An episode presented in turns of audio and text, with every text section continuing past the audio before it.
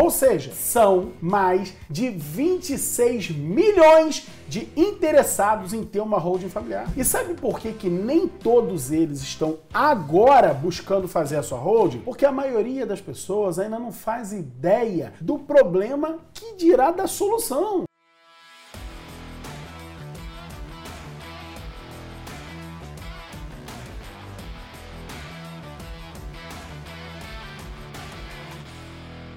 Agora vamos usar as mesmas variações desses cinco anos até hoje para criar uma projeção, uma perspectiva para os próximos cinco anos. Vamos lá, daqui a cinco anos as perspectivas são que haja aí em torno de 109 milhões de processos em andamento. Isso aplicando lá as mesmas proporções. Vão ter 20 mil juízes, o que vai dar 5 mil processos para cada juiz. Olha os caras fazendo o dever de casa deles. Agora a quantidade de advogados, ela vai chegar em 2 milhões de inscritos na OAB nos próximos 5 anos. Ou seja, nós vamos ter aí em torno de 55 processos para cada advogado. E nesse futuro bem próximo, com 2 milhões de advogados e que cada um cuida de 55 processos que te remuneram com 38,50 por mês, a remuneração média do advogado, ela vai ser um pouco mais que R$ 2.100 reais.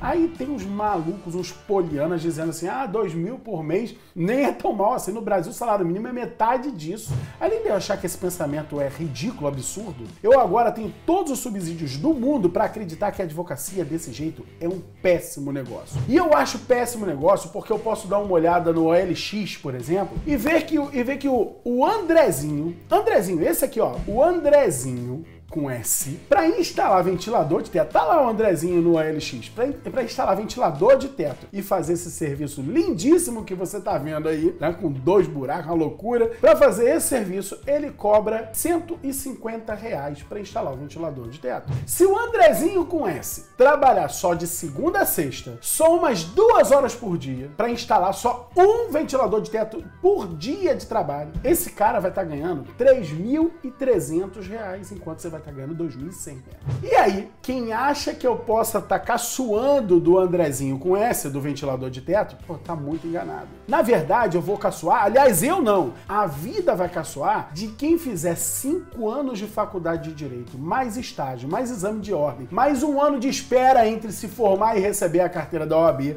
Isso para poder advogar e ganhar dois mil reais por mês, definitivamente não dá. Você não pode mais deixar que a sua carreira fique dependendo do Poder Judiciário existe um caminho para isso. Aliás, eu vou te falar uma coisa: o Poder Judiciário também não te quer lá. E não sou eu que estou dizendo isso, não. Essas são as palavras do ministro Barroso. Você não acredita? Ouve aí o próprio Barroso falando. Ter que é, realizar em algum lugar do futuro uma grande campanha pela desjudicialização da vida no Brasil, porque não há estrutura, cara como seja, que possa suportar o crescente aumento de demanda, muitas vezes com demandas que poderiam ser evitadas por uma atuação profissional dos advogados, e acho que esse vai ser um novo campo profissional, que é a de composição dos litígios sem ação judicial. Acho que o advogado do futuro não vai ser aquele que propõe ação, vai ser aquele que resolve sem propor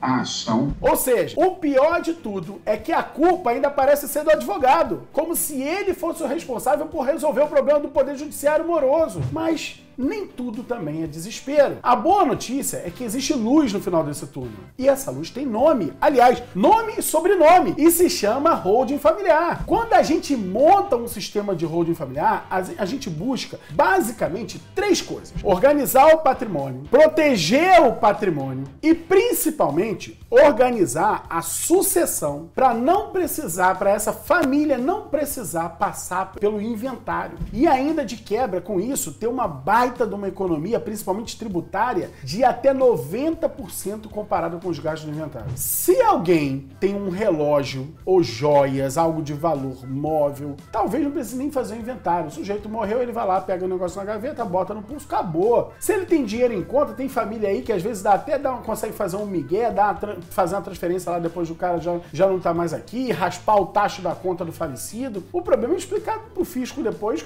de onde veio aquela dinheirama toda. Mas quando quando a família tem imóvel, aí não tem jeito. O único caminho era fazer o inventário. Então a gente pode afirmar sem medo de errar que todo dono de imóvel no Brasil, ele é o interessado em ter uma holding familiar. Agora olha só isso. Segundo o IBGE, o Brasil tem 210 milhões de habitantes. Eles estão divididos, organizados em 60 milhões de famílias. Dessas famílias, 43% das famílias brasileiras, elas têm pelo menos um imóvel próprio. Ou seja, são mais de 26 milhões de interessados em ter uma holding familiar. E sabe por que que nem todos eles estão agora buscando fazer a sua holding, porque a maioria das pessoas ainda não faz ideia do problema que dirá da solução. E sabe por que o problema ainda é tão desconhecido de grande parte dos brasileiros? Porque hoje ainda são apenas menos de 5 mil profissionais no Brasil inteiro trabalhando com holding familiar, nessa nova área do direito que é o planejamento